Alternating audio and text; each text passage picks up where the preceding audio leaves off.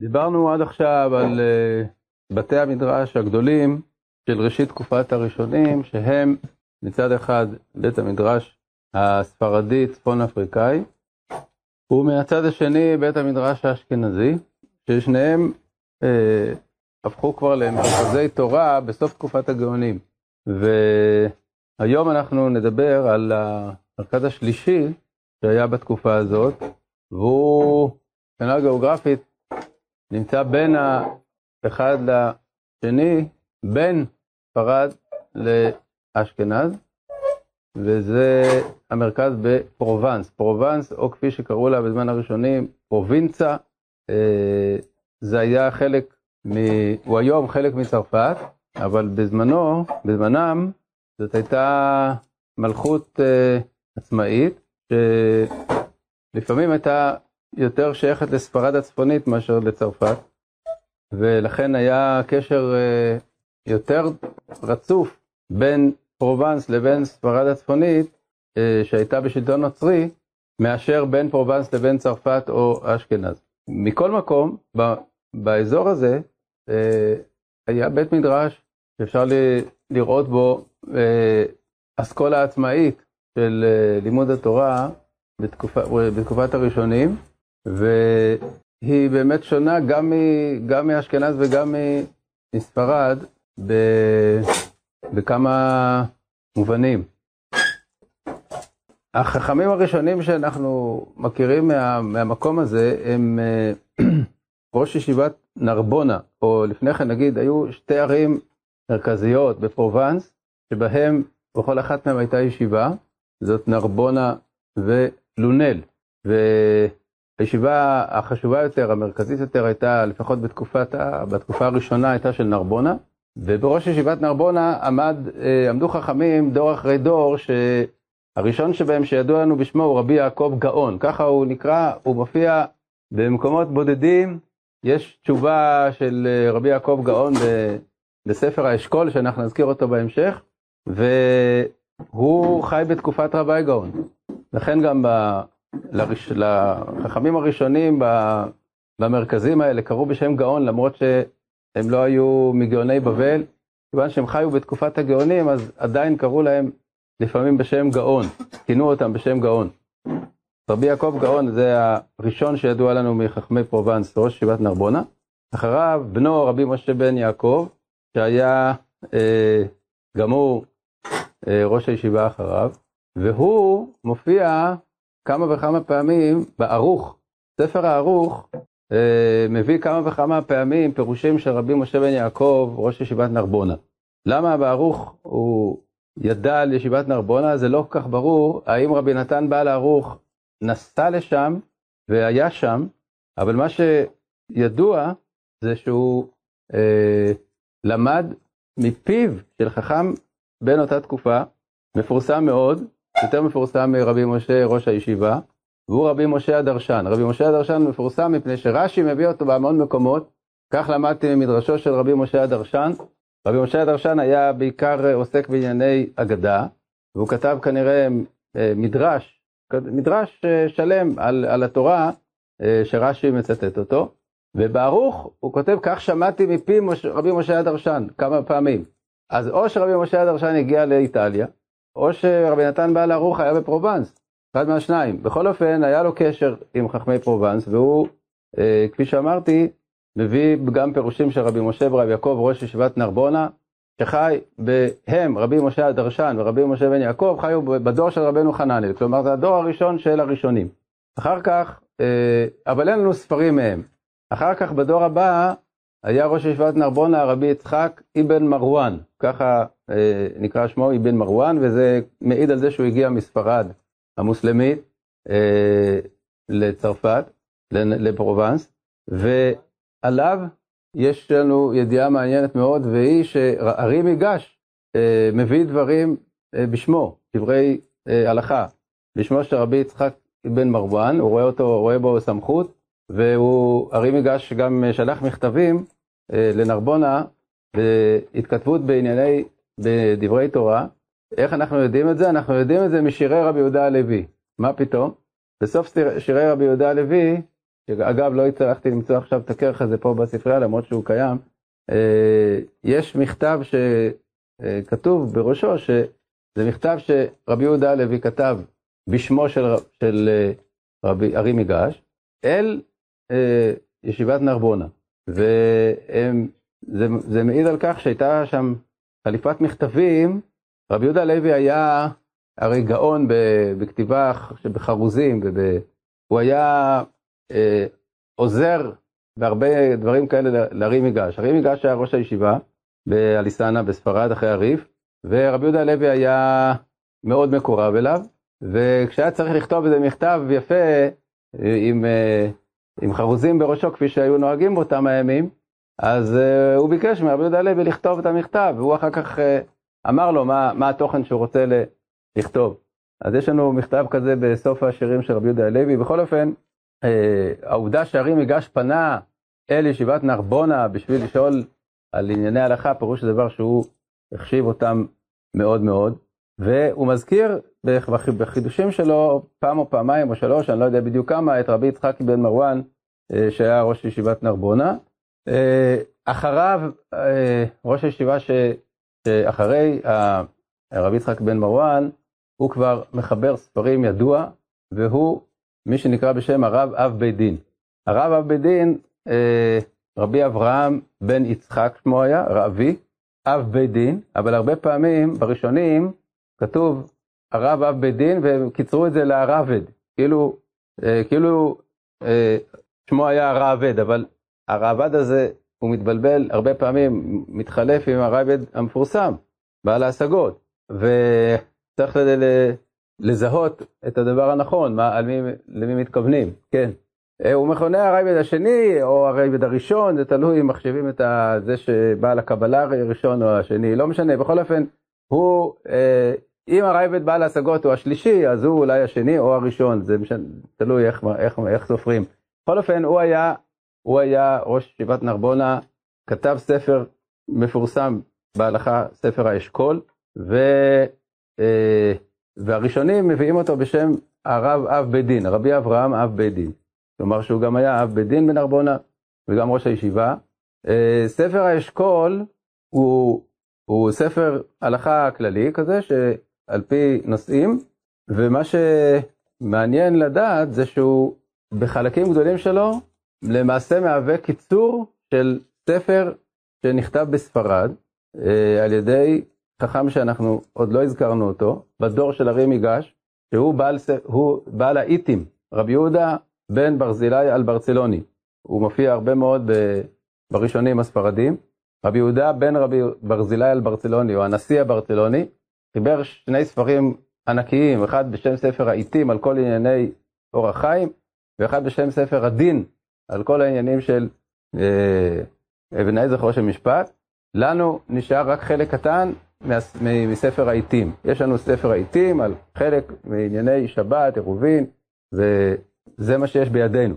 אבל כשמשווים את זה לאשכול בנושאים האלה, אז רואים שהאשכול למעשה לקח חלק גדול מהחומר ממנו, והוא למד אצלו. זה לא היה רק בתורה שבכתב, הוא למד אצלו, הוא כותב בפירוש שהוא אה, למד אצל רבי יהודה אה, הנשיא הברצלוני, כלומר שהוא נסע מנרבונה לספרד הנוצרית, למד שם אצל בעל האיטים, ברצלונה, וחזר למקומו, והוא חיבר את ספר האשכול. עכשיו, ספר האשכול שבידינו זה גם כן סיפור, כי יש שתי מהדורות של ספר האשכול, שהן די שונות זו מזו, אחת נקראת מהדורת אורבך ואחת מהדורת אלבק. אז אה, אם אתם, אתם צעירים, אתם לא יודעים מי זה פרופסור אורבך ומי זה פרופסור אלבק, אבל היו פה בירושלים, באוניברסיטה העברית, שני פרופסורים לתלמוד, אחד היה שמו פרופסור אורבך, ואחד פרופסור אלבק, אה, נכד של פרופסור אורבך למד, אורבך למד אצלנו בישיבה.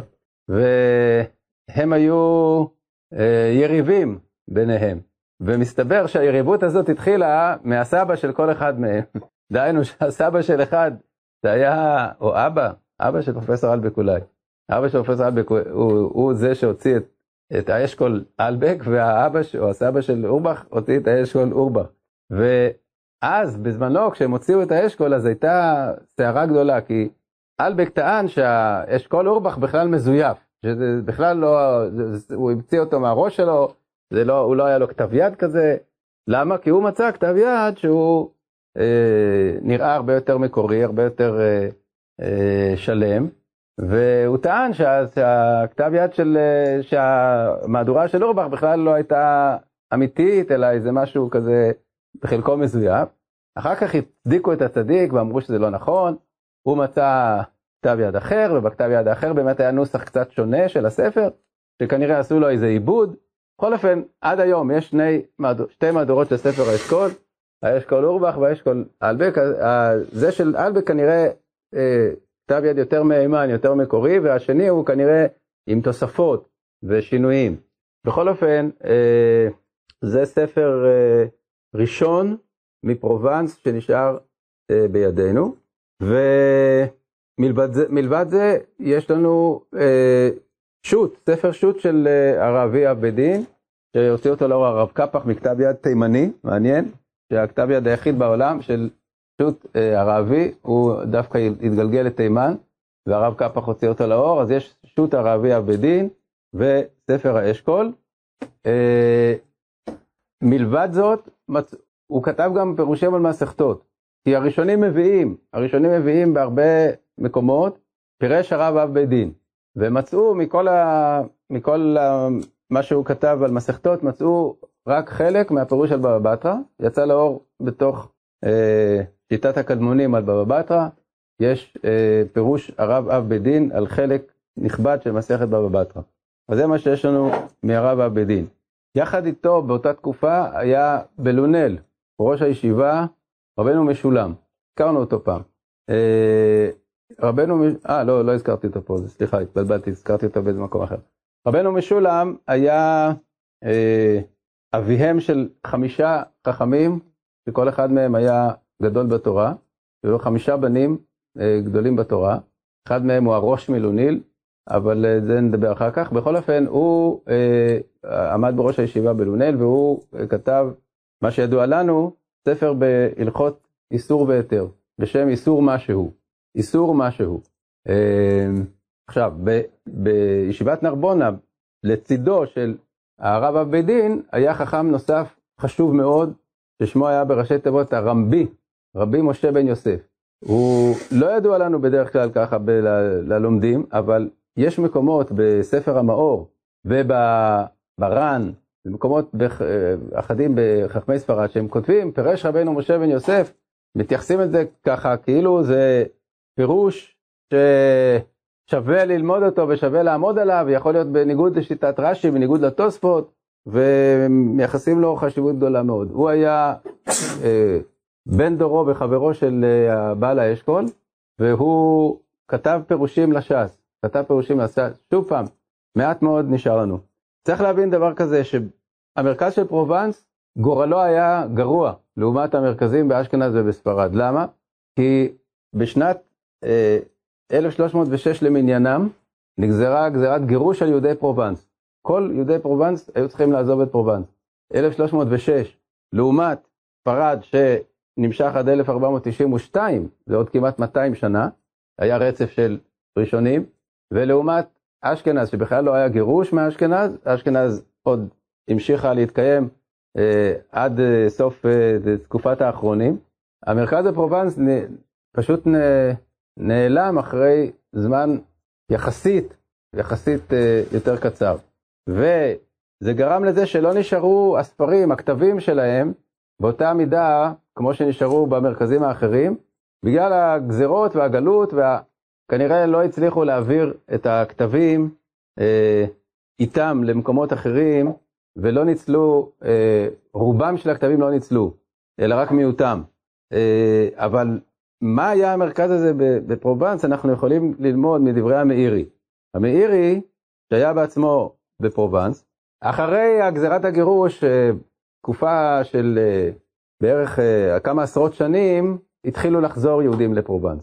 התחילו לחזור, אבל זה כבר לא היה אותו, אותה עוצמה שהייתה לה לפני כן. אז רבי מנחם המאירי, שהיה מבני פרובנס, כתב ספר, חוץ מהספרים האחרים שלו, כתב ספר בשם מגן אבות. מגן אבות הוא עוסק בנושאים אה, שונים בהלכה, בערך 20, 20 נושאים, שהוא מתמודד בהם להצדיק את מנהג פרובנס לעומת מנהגים אחרים, בהלכה. אז יש פה בעניין השני, כך הוא קורא לזה, העניין הראשון, העניין השני וכולי. העניין השני הוא בקשר ל... לצורת התקיעות בראש השנה של שברים תרועה. הוא אומר שאצלם היו תוקעים שברים בהפסקה, בנשימה בין שבר לשבר. אנחנו תוקעים שלושה שברים בנשימה אחת. אצלם היו תוקעים שברים, אה, שבר, נשימה, שבר, נשימה, שבר, נשימה. בוודאי שבין שברים לתרועה גם כן נשימה. אז הוא כותב ככה, שהגיעו תלמידים מספרד למקומו, מנהג קדום אצלנו בכל הארצות האלו, מימי הרבנים הגדולים, כשתוקעים תשרת, אנו מפסיקים הפסק נשימה בין שבר לשבר, וכן בין השברים לתרועה. שבאו הנה התלמידים כתמהים על מנהגנו, לומר שהשברים בתרת והשברים תרועה בתשרת ראויים, ראויים להיות בנשימה אחת, שהשעתי עמהם ואמרתי וכי את בני המן הם? למה הם צריכים להיות בנשימה אחת? וחזרו וצווחו שככה מנהג בכל ארץ קטלוניה על פי הרב הרמב"ן, ובכל ארץ צרפת על פי חכמי התוספות. אז קטלוניה זה ספרד הנוצרית, צרפת חכמי התוספות, אומרים ככה נוהגים בספרד, ככה נוהגים בצרפת, איך אתם נוהגים אחרת? נמתי להם.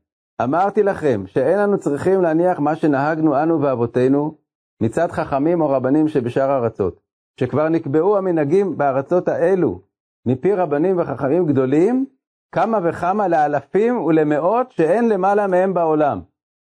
טוב, אז נגיד שזה לשון גוזמה, אבל בכל אופן, להגיד דבר כזה, שהיו פה אלפים של חכמים בארצ... בארצותינו, דהיינו בפרובנס, שאין למעלה מהם בעולם. כלומר, הוא אומר, מה אתם אומרים לי, בצרפת נוהגים כך, בספרד נוהגים כך, אצלנו נהגו כך, ואצלנו היו חכמים גדולים שאין למעלה מהם בעולם, מאות ואלפים של חכמים, פירוש דבר שהיה שם מרכז תורה מאוד מאוד משמעותי. וכאמור, אה, חלק גדול מהספרים שלהם עבדו. אבל הגענו לדור הבא. הדור הבא, אז עוד פעם, נעשה עוד פעם סדר. רבי יעקב גאון הוא בימי רבי גאון. רבי משה בן יעקב הוא בימי רבנו חננאל, יחד עם רבי משה הדרשן. רבי יצחק אה, אבן מרואן הוא בימי הריף. והגענו לדור אה, ורבי אה, רבי אברהם אב בדין הוא בדור של ארי מיגש. עכשיו הגענו לדור הבא. בדור הבא יש לנו שני חכמים מפרובנס, שכל לומד תלמוד מצוי בהם. זה הרייבד והבעל המאור. רק שלא כולם יודעים שהם מפרובנס. הרייבד אה, היה חתנו של בעל האשכול. כלומר, הרייבד, הרבי אברהם אב בית דין, והרייבד המפורסם בעל ההשגות היו חותן וחתנו. הרייבד בעל ההשגות היה חתנו של רבי אברהם אב בית דין, למד אצלו בנרבונה, ולמד אצל רבי משולם בלונל, ולמד אצל רבי משה בן יוסף ארבונה. שלושה רבותיו היו גדולי הדור, הרב אבי דין, רבי משה בן יוסף ו, ורבי משולם. והוא עצמו, אנחנו יודעים שהוא היה אישיות מקורית מאין כמוה, פירושים שלו הם אה, תמיד כמעט שונים מאשר אה, שיטות הראשונים האחרים. הוא מייצג מסורת עצמאית שבאמת אה, היא המסורת של חכמי לונל פלוס, ה, של חכמי פרובנס פלוס ה, היצירתיות המיוחדת של הראב"ד בעצמו. ושם אנחנו רואים מה היה, מה, מה היה כוחם של חכמי פרובנס. הראב"ד לא השאיר נושא אחד בתורה שהוא לא עסק בו, ולא כתב בו, ולא השיג בו על חכמים אחרים, אבל בראש ובראשונה, אמנם הוא נקרא בעל ההשגות, כי יש לנו השגות שלו על הריף, השגות שלו על המאור והשגות שלו על הרמב"ם, אבל בראש ובראשונה הוא כתב פירושים על כל מסכתות הש"ס. שלא הגיעו לידינו, אלא הגיע לידינו סך הכל על שתי מסכתות, פירוש הרייבד, אחד על בבא קמא, שני על עבודה זרה. אבל המאירי, שהוא נותן כינוי לכל אחד מהראשונים, איך הוא מכנה את הרייבד? מישהו יודע? איך הוא מכנה את רש"י? מישהו יודע? גדולי הרבנים, נכון מאוד. את רש"י הוא מכנה גדולי הרבנים. ואיך הוא מכנה את הרייבד? גדולי המפרשים. גדולי המפרשים, זה, זה הרייבד. הרייבד כתב פירוש לכל המסכתות. ויש לנו בבא קמא ויש לנו עבודה זרה, ויש לנו על uh, שתי מסכתות של משניות שאין עליהן גמרא, זה קינים ועדויות, פירוש הרייבד. ויש לנו פירוש של הרייבד על הספרה, שכל אחד מהחיבורים האלה זה ספר חשוב מאוד, זה פירושים ייחודיים על הספרה, זה, זה הפירוש, פירוש הרייבד על הספרה. על מסכת קינים, מסכת אה, עדויות, זה, זה פירושים אה, יסודיים. והוא כתב כאמור השגות על הריף, השגות על בעל המאור בהרחבה אה, יותר, והשגות על הרמב"ם עוד יותר בהרחבה. כלומר, הרמב"ם, הרייבד כבר היה בימי זקנותו, שהגיע משנה תורה לפרובנס. והוא ישב על הספר מהמילה הראשונה עד האחרונה, עד שלא שמים לב שבעצם אדם בסדר גודל של הרייבד עובר על כל הספר משנה תורה, שזה בעצם כל התורה כולה, והוא יכול על כל הלכה להגיד שפה הרמב"ם לא פירש נכון, כי יש איזה הבנה אחרת בסוגיה, או שיש ירושלמי, או שיש תוספתא, וזה נוגע לכל הלכות התורה, אז הוא רק מבין מה היה הרייבד, וגם איזה, באיזה רצינות הוא התייחס למשנה תורה. כי אם הוא לא היה חושב שמשנה תורה זה ספר אדיר, הוא לא היה משקיע בו המון זמן, וזה המון זמן לעבור על כל משנה תורה ול, ול, ול, ולכתוב על כל הלכה שהוא חושב אחרת לכתוב השגה, זה המון זמן. הוא ישב על זה פשוט uh, תקופה כדי לכתוב את ההשגות על משנה תורה, וזה כבר היה בזקנותו. כלומר שהוא הבין שמשנה תורה זה ספר מאוד משמעותי, שמכאן ואילך יתפוס מקום חשוב מאוד, והוא השקיע בו המון זמן. אה, בנוסף לכך, הוא כתב גם ספרים, מה שנקרא מונוגרפיות, כלומר ספרים על נושא מסוים, על, על, שמקיף נושא מסוים. החשוב ביותר זה ספר בעלי הנפש. על איזה הלכות זה? הלכות נידה. ספר בעלי הנפש זה הספר היסודי על הלכות נידה, שעליו אחר כך כל הראשונים האחרים אה, מדברים ומוסיפים וגורים. הוא כתב הלכות לולב, הוא כתב הלכות נטילת ידיים, כל החיבורים האלה נמצאים בידינו. כלומר בעצם הוא, הוא, הוא היה גם פרשן גדול, גם אה, כותב ספרי הלכה, גם משיג, גדול המשיגים, גדול המגיהים, ו, וכל זה אה, כאמור מה, מהלב של פרובנס, דהיינו נרבונה, לונל, והוא בעצמו ישב בעיירה קטנה בשם פוסקר. יש אה, איגרת של הרמב"ם, שבה הוא מזכיר את הרייבד, פעם אחת ויחידה, איגרת של הרמב"ם, אז הוא, הוא כותב על uh, אדם שבא אליו למצרים, שהיה, uh, שלמד אצל החכם רבי אברהם אבן עזרא, חכם, ככה הוא קורא לרבי אברהם אבן עזרא, ואצל רבי אברהם הרב הגדול שבפוסקר. ההבדל הזה בין התארים, אבן עזרא הוא קורא חכם, כלומר כאילו יותר בתחום של מקרא, של פילוסופיה, שהרמב"ם העריך אותו. ו... אבל על הרייבד הוא כותב, הרב הגדול שבפוסקר, זה, זה דבר מיוחד, וזה אותנטי, זה ברור, זה מכתב שהוא, אה, המכתב לרבי שמולי בן תיבון.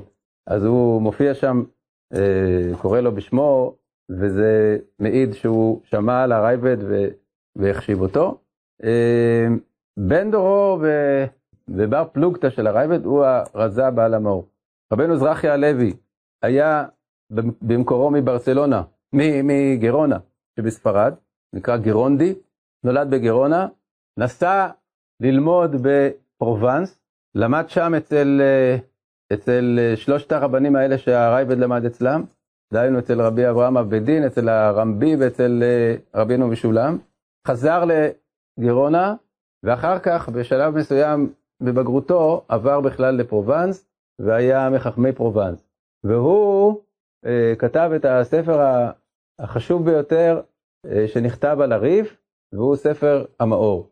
המאור הוא השגות על הריף, אבל הוא לא רק השגות, הוא בהרבה מקומות משלים, מביא אה, נושאים שהריף לא כתב עליהם, אז הוא כותב עליהם. אה, הרבה פעמים כמובן זה בשביל להשיג על הריף, וזה היה גם כן נפעל כי סך הכל הריף נחשב בעיני הראשונים בתקופה ההיא, מאז, שה, מאז שהספר התחבר, הוא נחשב לסמכות על. הריף זה היה, כמו שהרמב"ם כותב, הוא מספיק בעד כל הגאונים שלפניו. ולכתוב השגות על הריף באופן שיטתי על כל, על כל ספר ההלכות של הריף, זה צריך גדלות מיוחדת, ובאמת המאור מביא שם אה, השגות שהן השגות, כלומר הוא, הוא מביא שם אה, מחלוקות על, על סוגיות בש"ס על פי שיטות אחרות של, של הבנת הגמרא, שהרבה פעמים הן נראות לנו יותר פשוטות ויותר משכנעות, לנו, אה, לאור זה שאנחנו לומדים גמרא עם רש"י, והוא היה אה, בהרבה נושאים כרוך אחרי חכמי צרפת, אחרי רש"י, אחרי רבנו תם, והרייבד, אה, שהוא תוקף אותו, אז הוא אומר, אה, אתה מביא לנו את פירוש הצרפתי? כאילו, זה, זה, זה, זה, זה כאילו הסיבה שאתה חולק על הריף, אבל אתה לא יודע שהגרסה הנכונה היא כך, והפירוש הוא כך, והרייבד, אה, הסגנון של הרייבד הוא הרי מאוד תוקפני, אז הוא לפעמים על המאור, הוא יורד עליו בצורה ממש קשה, עד כדי כך ש... עד כדי כך שהסופרים אה, לפעמים לא העתיקו את הלשון של הרייבד, מרוב שהם לא רצו לפגוע בבעל המאור. ורק לאחרונה, אה, כלומר, בהשגות הרייבד שנתפסות בש"סים, זה לפי העתקות שבהם השמיטו חלק גדול מהביטויים.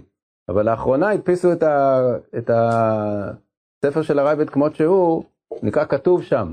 כלומר, כל, כל השגה מתחילה בכתוב שם, כתוב שם בספר המאור כך וכך, והוא משיג עליו, הרבה פעמים הוא משיג עליו במילים קשות, אבל יש כמה, כמה מהמקומות, לא מעט, שהוא אומר, טוב, נו, הבאת לנו פירוש רש"י, יופי, אנחנו לא מתרגשים מפירוש רש"י, יש לנו את המסורת של אה, ספרי ספרד וחכמי ספרד, הראב"ד ראה את עצמו יותר קשור לספרד מאשר לצרפת ואשכנז. הראב"ד ינק מחכמי פרובנס, אבל הם כולם ראו את עצמם יותר קשורים למסורת הספרדית מהגאונים דרך ספרד מאשר לאשכנז צרפת. כן.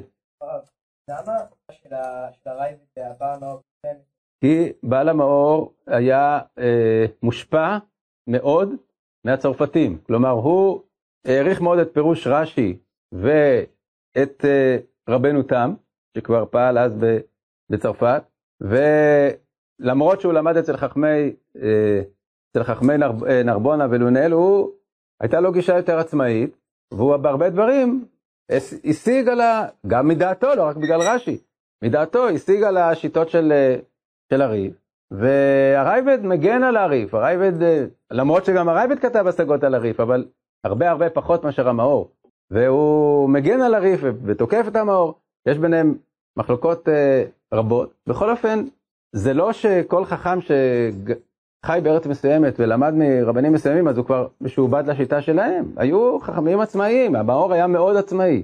היה מאוד, אה, מאוד אה, אה, בעל, בעל עמדה משלו, והוא הרשה לעצמו לחלוק על הריב. הרמב"ן הרי כתב את ספר המלחמות כדי להגן על הריף מהשגות בעל המאור. הרמב"ן היה גדול העולם, והוא התייחס מאוד ברצינות למאור. הוא אומר שאומנם אמנם ההשגות של המאור מאוד uh, חכמות, אבל תמיד משתדל בכל זאת לקיים את שיטת הריף. היו פה, זאת הייתה התמודדות בין גדולי, בין ענקי ההלכה. אז uh, אין, אין מה להתפלא שיש, שיש uh, uh, כאלה ויכוחים ושיטות שונות אצל, uh, אצל חכמים שחיו באותו דור. בכל אופן, הבעל המאור כתב, מלבד המאור, את אה, השגות על ספר בעלי הנפש של הרייבד. הוא כתב אה, ספר בשם ספר הצבא, שזה ספר קטן על כללי אה, תלמוד, וכתב פירוש למסכת קינים, במקביל לפירוש של הרייבד, וכתב אה, ספר אה, בשם דברי הריבות על איזה נושא מסוים שבו הוא מתווכח עם הרייבד בסוגיה גדולה בבבא מציע. זה מה שאני זוכר כרגע, בכל אופן, אה, גם כן היה מחבר די פורה, אבל עיקר פרסומו זה ספר המאור, שהוא הראשון שהעז להשיג על הריף בשיטות רבות בהרבה מקומות, בצורה שיטתית, ועשה את זה על כל, על כל הלכות הריף. טוב, נסתפק בזה להיום. אנחנו רואים שלמרות שרוב תורתם של חכמי פרובנס, אפשר לומר, עבדה, בכל זאת הגדולים, הגדולים האלה שזכו להיכנס ל... לרפרטואר הקבוע של, של חכמי ישראל, כמו הרייבד והרזה, אה, כן שמרו את, את ספריהם, לא את כולם, אבל אה, זה הכל היה כתוצאה מה, מהאירועים ההיסטוריים של הנדידות ושל הגלויות ושל לאן הגיעו הספרים, איפה, איפה העתיקו אותם. אז כנראה שהרייבד וה, והרזה הם היו אה, כל כך נחשבים בעיני חכמי ארצות אחרות, שכבר העתיקו את ספריהם די מהר והם נשתמרו לנו. נמשיך בעזרת השם הפעם הבאה, עדיין בחורבן.